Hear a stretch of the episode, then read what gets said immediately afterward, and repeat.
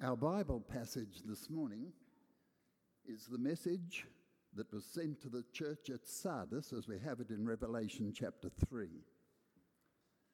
So open your Bibles in whatever form you have them with you today to chapter 3 of Revelation, and we'll be reading verses 1 to 6. Revelation 3 1 to 6. And to the angel of the church in Sardis, write the words of him who has the seven spirits of God and the seven stars. I know your works. You have the reputation of being alive, but you're dead. Wake up and strengthen what remains and is about to die. For I have not found your works complete in the sight of my God. Remember then what you received and heard. Keep it and repent. If you will not wake up, I'll come like a thief, and you will not know at what hour I will come against you. Yet, you have still a few names at Sardis, people who have not soiled their garments, and they will walk with me in white, for they are worthy.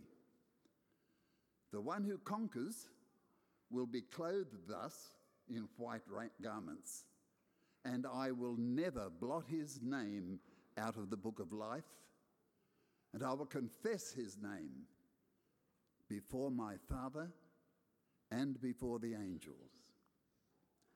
He who has an ear, let him hear what the Spirit says to the churches. This is the word of the Lord. Well, please keep your Bibles open there to uh, that particular passage. Uh, good to see you all. For those of you who may uh, only been here for today for the first time or may not have uh, met me yet, I'm one of the pastoral team here as well. My name's Duncan, and it's great to have you here as part of North Pine Church this morning. Let's pray as we uh, begin to uh, uh, ponder on this passage this morning before us in Revelation 3.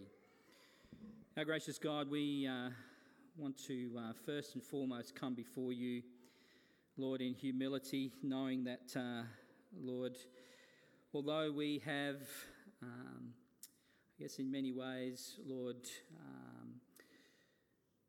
the intelligence and the uh, capacity in order to be able to read these words and things like that, Lord. We really need your Holy Spirit to actually take these words, your word, your word of truth, and really to apply it to our hearts. Lord, in a way which we understand not just the, uh, the surface meaning, but very much the, uh, the spiritual depth of what you're trying to teach us of uh, knowing that life is only found through faith in Jesus Christ and as we uh, look to Him in all things. And so we pray this morning, Lord, that as we uh, look at this passage together, that your Holy Spirit will be our teacher and that, Lord, that we would have hearts that are ready to receive your word, and that as it falls on our hearts, that it would uh, fall on fertile soil, that it might produce a harvest a hundredfold. For we ask it in Jesus' name.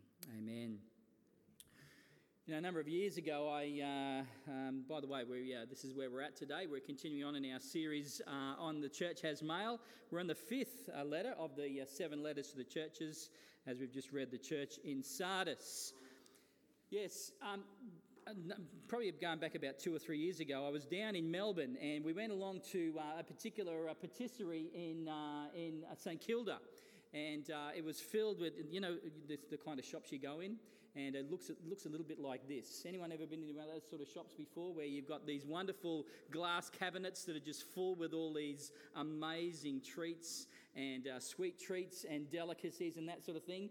Well as we went into that place i was uh, having a bit of a look at the, uh, the cabinets and thinking what on earth do you buy? I mean with all this choice what you know one thing can you pick one thing out of all of that? I mean the chocolate stuff the, the fruit stuff the, the, uh, the cream stuff all that sort of thing. You think well wow, what do i settle on well on that particular occasion i decided that i'd settle on this what looked like this amazing piece of lemon cheesecake I mean, I've uh, got a bit of a sweet tooth and I really love, I'm a bit partial to cheesecake.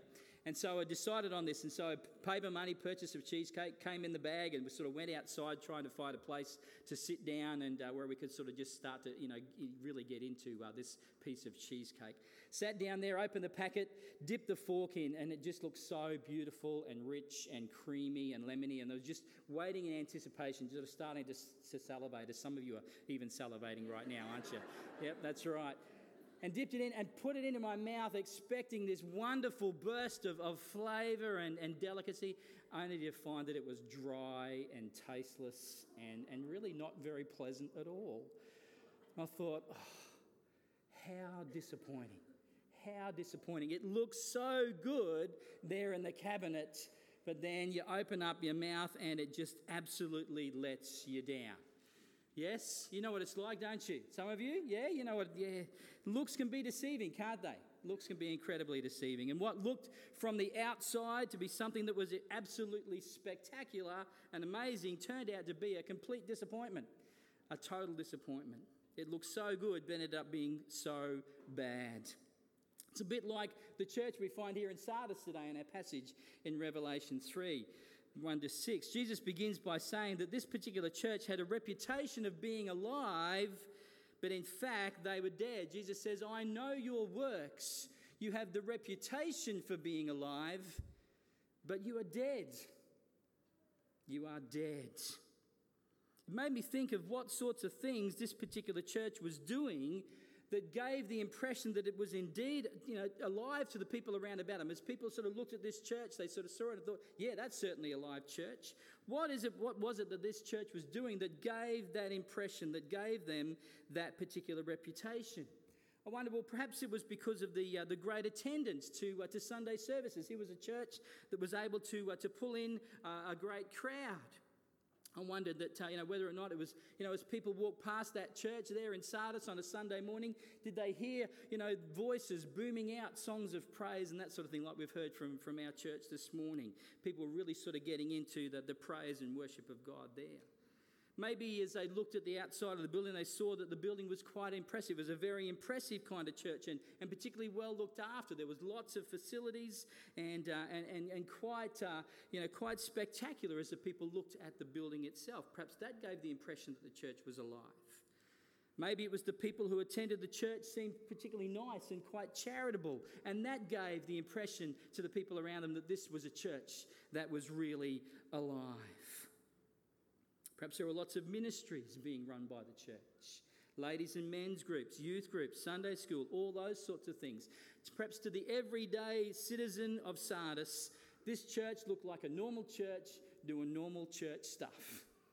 Maybe that's what gave the impression that that church was a church that was alive.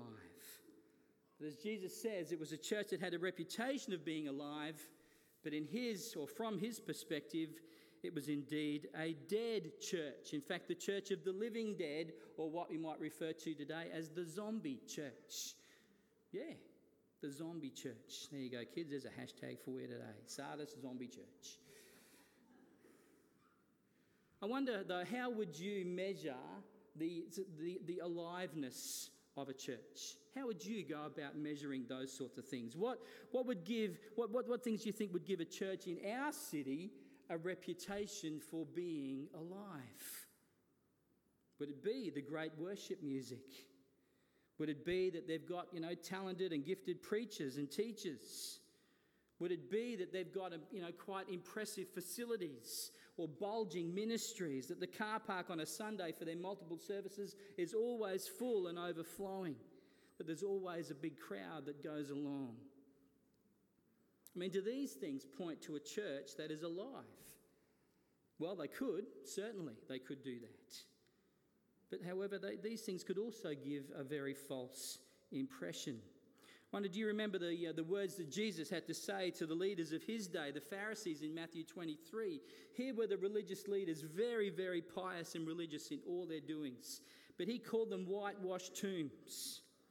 He said they look really impressive and righteous on the outside, but on the inside they were dead. They were full of dead man's bones, hypocrisy and lawlessness. Or do you remember the fig tree that Jesus cursed in Matthew 21 where he says, From a distance, it looked like it should have been full of fruit. Here, as he is walking along with his disciples, he sees this fig tree in the distance looking all wonderful and green and full of leaves and that sort of stuff. But as he comes up close, he discovers that it has no fruit at all. It, was, it promised so much, but in many ways just let you down because there was no fruit. It's interesting what we discover in these opening words to the letter of, to, to the church in Sardis is that it is very possible for a church to look healthy to those on the outside and even to, to some on the inside, and yet to Jesus, that church can be dead. He sees it as being a dead church. The same can be said about people who call themselves Christians. They can outwardly present the picture that they are quite religious and, and spiritual and, and Christian, when in fact that is not what Jesus would say about them at all. And the natural question for me that arises from this particular assessment of Jesus is this is why did Jesus consider this church to be dead when all around people were, thought it was alive? Why did Jesus consider it to be dead?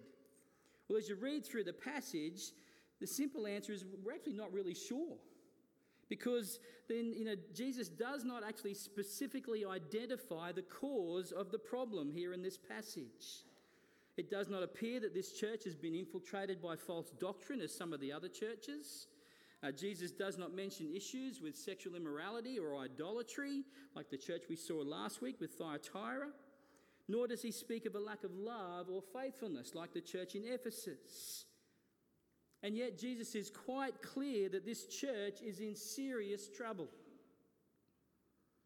Well, as we look at the passage, although they're not specifically stated, I think that the passage gives us a number of clues in the things that, uh, that Jesus says they need to address, which actually point to why he sees it as being a dead church. So we're going to look at those together this morning, and I'm going to identify three specific things or three clues that we pick up from the passage. And the first is found in verse 2, where Jesus says, Wake up and strengthen what remains and is about to die, for I have not found your works complete in the sight of my God.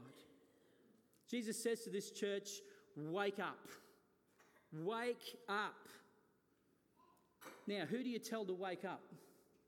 People who are asleep. So it would appear that this church is in this, this state of spiritual slumber, if you like. This spiritual uh, state of, of, of, sleep. And, and the church of Sardis, it's interesting. In many ways, it kind of it mirrored the city of Sardis, which itself had an interesting history. In its heyday, the city of, of Sardis was one of the most spectacular cities in the region. It was situated on, on several major trade routes, and therefore it was a very big commercial centre and an incredibly wealthy centre.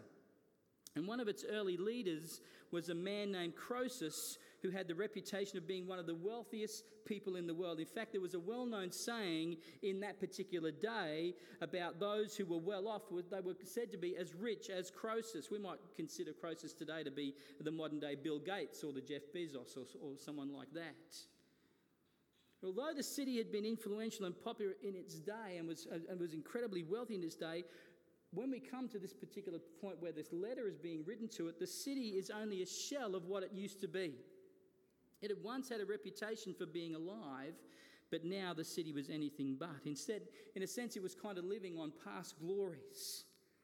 And that's one way that the churches can sort of today really sort of get into this spiritual state of slumber is that we, we constantly living in the past and constantly celebrating the stuff that happened in the past, but forgetting about the future and what we're all about now.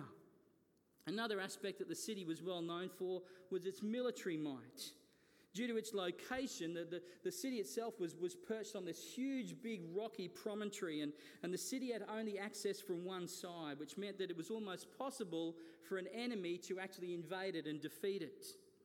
It was surrounded by steep cliffs on, on three sides, and as I said, the only access was this, was this tiny, narrow stretch of land on the southern side of the city. And so the people of the city thought it was really easily defendable. All they needed to worry about was this narrow strip of land, and even a very, very small army could certainly protect that.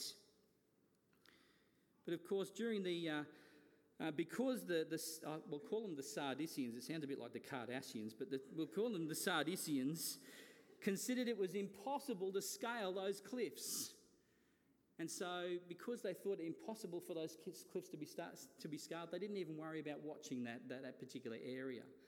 And as it turned out, in the course of its history, invading armies twice scaled those cliffs and defeated the city. And what that points to me is that this uh, city had a, a, reputation from being complacent. I wonder if that's exactly what the church was as well. The church was complacent.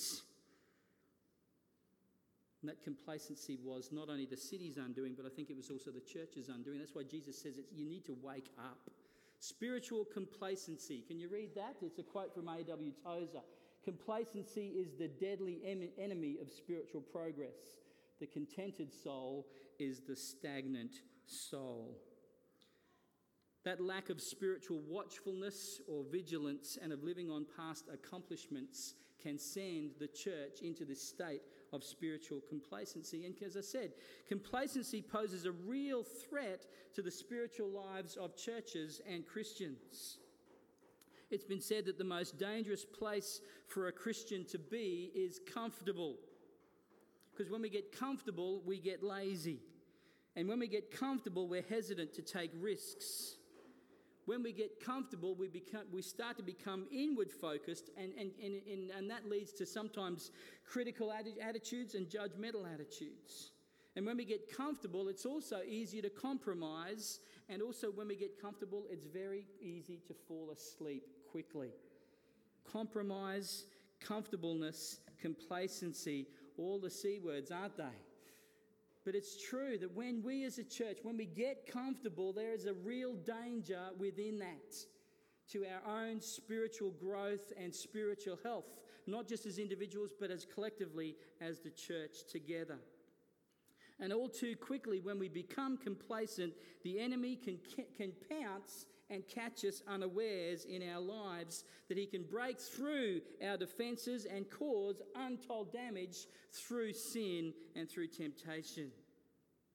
Jesus says that the remedy to this is to be alert, to wake up and to be alert. 1 Peter 5, verse 8, Jesus, uh, we read the, uh, the words of Jesus through the Apostle Peter, where it says, Be sober minded, be watchful. Be alert. Your adversary, the devil, prowls around like a roaring lion seeking someone to devour. And when we become complacent, when we become comfortable in our surroundings and in our situation, we become tar- highlighted targets for the devil in order to be able to come and attack us in our lives. Matthew 26 and verse 41, Jesus praying with his disciples, they're in the garden there at Gethsemane, and Jesus says, Watch and pray that you may not enter into temptation. The spirit indeed is willing, but the flesh is weak. Jesus knows what we're like in our fleshly humanity. That we can indeed become complacent and comfortable and tired and weary and sleepy. And Jesus says, we as, as Christians say we need to be constantly alert, watchful, and praying that we will indeed not fall into the temptations of the evil one. That we will not succumb to those temptations and fall into sin. That we will not become complacent and comfortable in our own spiritual lives. You know, that we sit in the armchair, so to speak, we pull the lever, up goes the footrest, and we just lay back there and just take it all in. Someone who's comfortable is, a, is someone who's not actively about being in the Word of God, someone who's not actively about spending time in prayer with the Lord day by day, someone who's not actively involved in serving the Lord in some kind of capacity.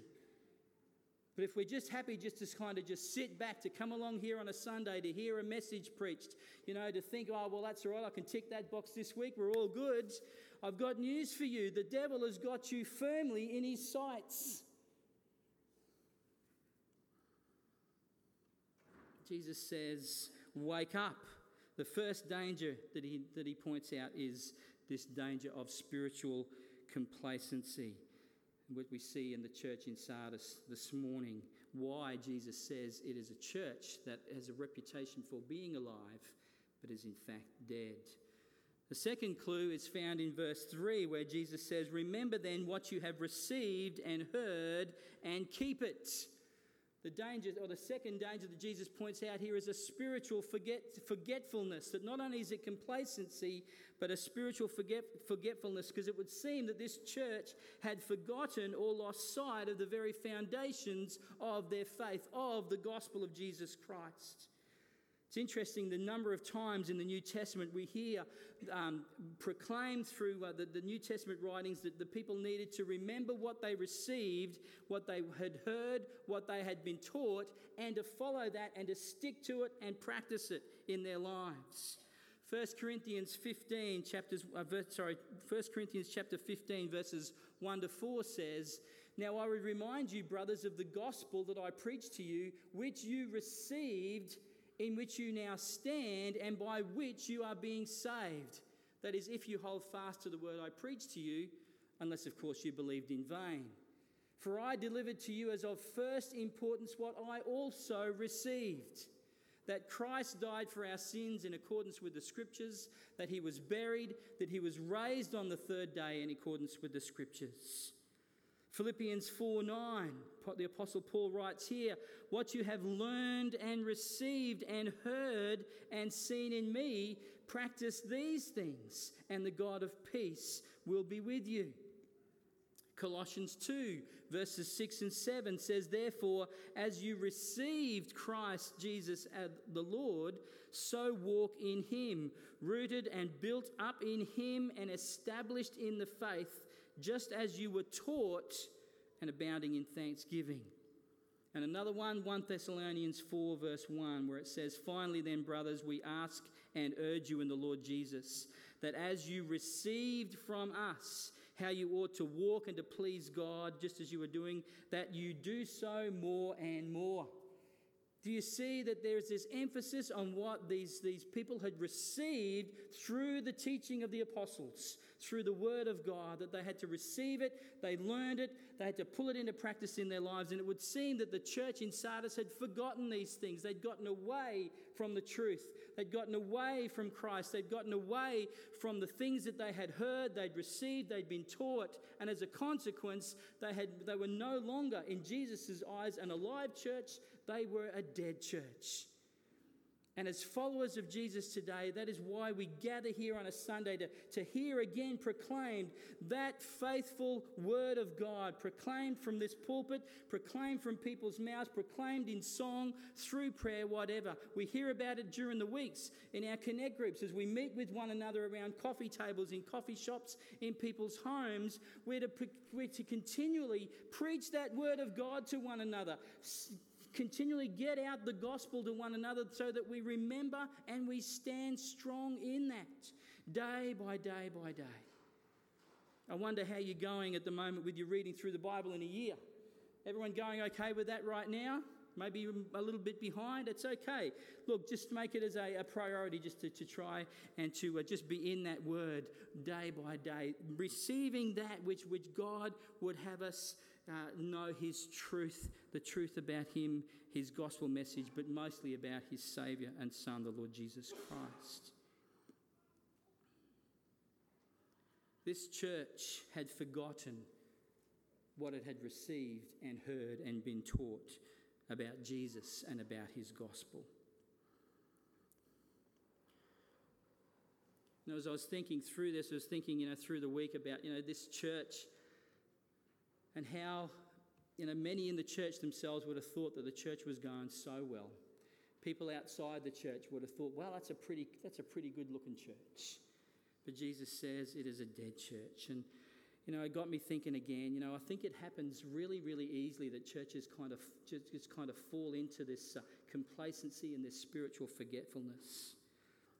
It happens when religious ritual becomes an end in itself, where we're just, just, just doing religious stuff just for the sake of doing religious stuff. We just get into the habit of just doing it and we don't even really give it much thought. We also get, uh, we also find that we, we, we find ourselves in this state when learning stuff about Christ becomes more important than actually knowing Christ Himself. But yes, we're in the Word of God and we're learning stuff about Jesus, we're learning stuff about God, but it's not actually then applied to our lives. You know, James writes in James chapter 1 and verse 22 do not just be hearers of the Word, but doers also. You know, there can be a tendency today in churches where we, uh, we, we just know so much stuff about the Bible. We just know so much about God and about Jesus and about the gospel, but we don't actually really know Jesus personally and experientially in our lives. Also, we also find ourselves getting to this state when there is a, a, depending upon our own ability and resources rather than on the resources and power of God in our lives. When material things become more important than spiritual things. Or when one is more concerned about what man thinks of us rather than what God thinks of us. And I think lastly, as we've just been talking about, I think we kind of find ourselves in this situation when we lose the conviction that the Word of God is just that it is the Word of God, God Himself.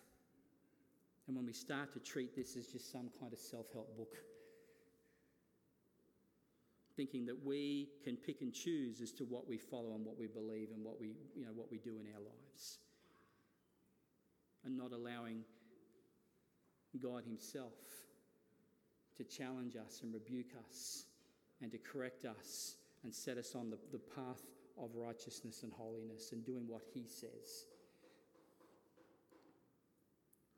Remedy, again, Jesus says to this, is to repent and to get back to the truth of, God, of the gospel and living by it. Jesus says, you know, that uh, as, as he reads through here, he says, you know, after he says to, that they need to wake up, they need to remember what they've received and heard, he says, but you need to keep it and you need to repent. That word repent, by the way, is not just a, a feeling sorry in ourselves and a feeling guilty in ourselves and thinking that's enough. That repent is actually a confession, it's an admission before God and saying, God, I know that what I've done is wrong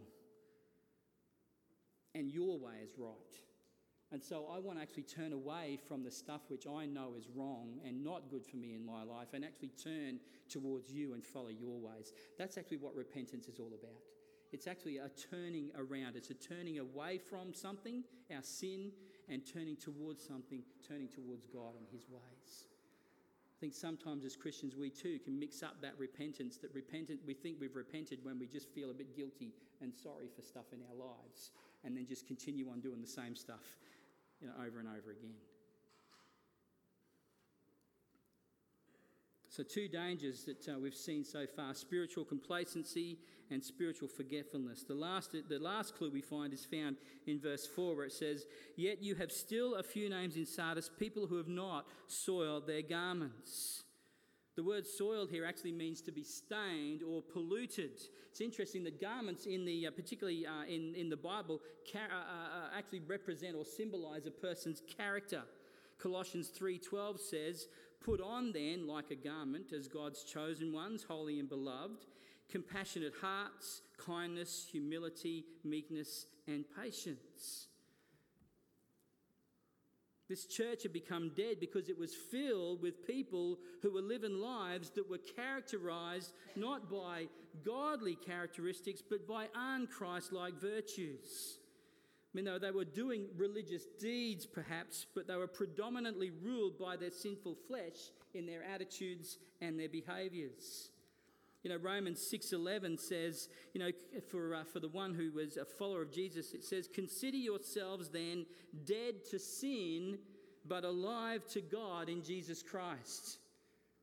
Sadly, today, for a number of Christians, they've actually reversed that around and they consider themselves dead to God and alive to sin in their lives. That's how they live. They may not say that from their mouths, they may not sort of, you know, think that in their minds, but, but the way, the practically how they're living out their lives, that's what it looks like dead to God and alive to sin. And Jesus says for the Christian, it needs to be the other way around. It appears that this church was a church of nominal Christians, Christians in name only.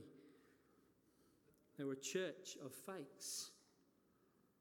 They called themselves Christian, but there was little difference between them and the world around about them. It's interesting that uh, this church, there's no mention of, uh, of any kind of persecution towards this church in this letter. This church was getting it pretty easy where they were living, and you've got to wonder whether or not they were getting it easy because of the fact that they just weren't a threat to those around about them. As one commentator noted, there is no friction where there is no motion. There is no friction where there is no motion.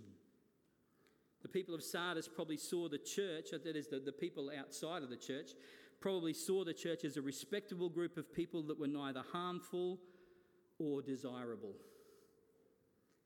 That's an interesting uh, comment, isn't it? That they saw the church as, as, as neither harmful nor desirable. Of course, the remedy, again, Jesus says, is to heed the warning of Christ. Remember that he is indeed coming as judge, coming like a thief. And it's interesting when Jesus says, I'm going to come like a thief, he says, I will come against you. Jesus is going to come in judgment, bring his judgment on this particular church and on these believers because of the fact that they think that they're alive, but in fact they're dead. That they are not living in the way that honours and glorifies Christ in their lives. They're not living in the, uh, in, the, in the knowledge of the truth of the gospel day by day.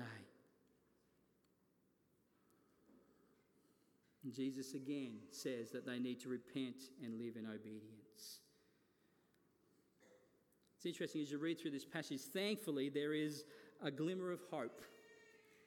Jesus says that there were a few who were living as Jesus had called them to. He says, Yet you still have a few names in Sardis, people who have not soiled their garments, and they will walk with me in white, for they are worthy. They are worthy. Jesus sees that there are those in this particular church, a very small number, a little remnant, if you like, who were indeed trusting in Him, who were seeking to live holy lives that pleased and honour Him day by day. And the promise for them is that they will be assured of a heavenly reward. They would be clothed in white garments. It's interesting, in that day, white garments were worn on several occasions. Firstly, they were worn at festive occasions where people would gather. There would be a big feast and a great joyful celebration, that sort of thing, that people would come in the, these garments of white. And I think it's that in itself, Jesus is pointing us to that wonderful celebration meal there in heaven, the marriage supper of the Lamb, where all his people, all his children will one day be gathered dressed in white, as Revelation 7 reminds us gathered around the throne of God, victorious with Jesus, having, having stayed strong and firm through all of life, to be one day brought together with Him in that place, dressed in white. Also, people were dressed in that day were dressed in white when uh, they were, particularly from a Roman perspective, there would be a, a, wonderful military victory or military conquest, and the people of the, the, the, the Roman victors would be paraded through the city in these white robes, these wonderful uh, robes that sort of you know pro, um, projected to the people around them that these were indeed the conquerors. And again, it points us to the fact that with Jesus Christ, we will one day be with him. We will indeed be those conquerors with Christ, having through his strength and through his power and through his faithfulness and goodness to us, would have brought us through and brought us finally to that place where we will be with himself forever and ever. Jesus goes on to say that he will not erase the name of these people from the book of life, pointing to the security of their eternal future. And that again is intensified by the fact that Jesus says that he will confess his name before my Father and his holy angels. See that in verse 5. In other words, Jesus says that I will affirm to the Father that you, will in, that you indeed belong to me, that you have endured. Matthew it uh, points us back to Matthew 10, verses 32 and 33, where Jesus says to his disciples, So everyone who acknowledges me before man, and I think that acknowledgement is not just a, uh, yes, Jesus is Lord through the word of mouth, but actually how we live our lives. That so everyone who acknowledges me before man, I also will acknowledge before my Father who is in heaven. But whoever denies me before men, I also will deny before my Father who is in heaven some very sobering words, aren't they? You know, folks, Sardis appeared to be full of people who were playing at church. Really, that's what they were doing. They were just playing at church. It was just something that they it was just it was just tacked on to their their their, their, their day-to-day lives. They were going through the motions, but they had no spiritual vigor, they had no spiritual passion, they had no spiritual power. And it shows us that Jesus sees things for what they really are and will indeed hold us to account. Jesus is referred to here as the one who, uh, it says, the words of him who has the seven spirits of God and the seven stars. That seven spirits of God is speaking to indeed the, the, the, the, the Holy Spirit, the, the, the fullness of the Holy Spirit, that Jesus indeed has the, the Spirit. And if you go over the page to Revelation 5, you'll see in Revelation 5 to 6 a reference to this, this sevenfold Spirit of God. And it says, And between the throne and the four living creatures and among the elders, I saw a lamb standing. This is Jesus, as though it had been slain, with seven horns and with seven eyes, which are the seven spirits of God sent out to into all the earth. Jesus' spirit is out today and out and about in all of the earth with that spiritual perception and vision and seeing all that is going on, not just from a surface perspective, but within the hearts of people. And Jesus is able to peer, have that piercing gaze of Him through His Holy Spirit, looking into the, the very hearts of each and every one of us today. And, you know, we might be able to profess and we might be able to sort of present from an outward perspective that we look alive, spiritually alive. But Jesus, as He looks at our hearts, it may be that Jesus says you have a reputation for being alive, but you are in fact dead. And that today, folks, needs to ring, you know, loudly in our minds. What does Jesus see when he sees us today as we sit here in these seats? As we sit here and you know, before the, the, the, the, the, the Spirit of God who sees all things, what does Jesus see about us? Does he see someone who is indeed spiritually alive to him, who has been spiritually reborn, who has come before the Savior Jesus and acknowledged their sin, acknowledged the fact that they need a Savior to save them from the coming wrath of God in his judgment? Who need to come before him and bow before him, fall on our knees before the Savior and say, Lord Jesus, I need you. I need you to, to, to cleanse me from my sins. And I acknowledge that you died in my place on the cross there for me, and that through faith in you, all my sins can be, can be cleansed completely, past, present, and future. And then to say to the Lord Jesus, having saved us, Lord, I am yours. I am yours. And my desire is to follow you and to love you and to serve you with every fibre of my being.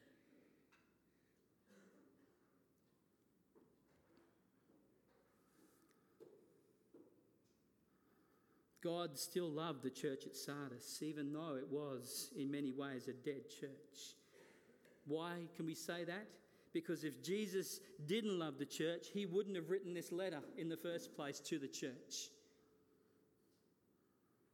So, wherever we're at spiritually this morning, whether or not we feel as though, you know what, yes, we're okay. We've, we, we are definitely spiritually alive in our hearts towards Jesus. And we're trying to, you know, to live in a way which honors him and pleases him. But Jesus says, you know, praise God. And Jesus says, you know, the words to us that one day you will walk with me in white because you are indeed worthy in my name. But to us this morning, who maybe just be sitting here thinking, wow, maybe that's me Jesus is speaking to today. Maybe the Holy Spirit speaking in my heart. And, and maybe for a long time I felt as though I was alive. I've just been playing at church, going through the motions. Jesus says, Today's the day where you stop being the zombie and you turn in repentance and trust and faith towards Him and say, Lord, I'm sorry. I confess. I repent of my sin and I turn towards you. Wherever we're at spiritually, we can say, Lord, do your work in me. Wake me up. Stir me up to love you and to serve you so that the world will know that I belong to you. And may we today not be the church of the living dead, but instead be the church of the living Christ. Amen. Let's pray.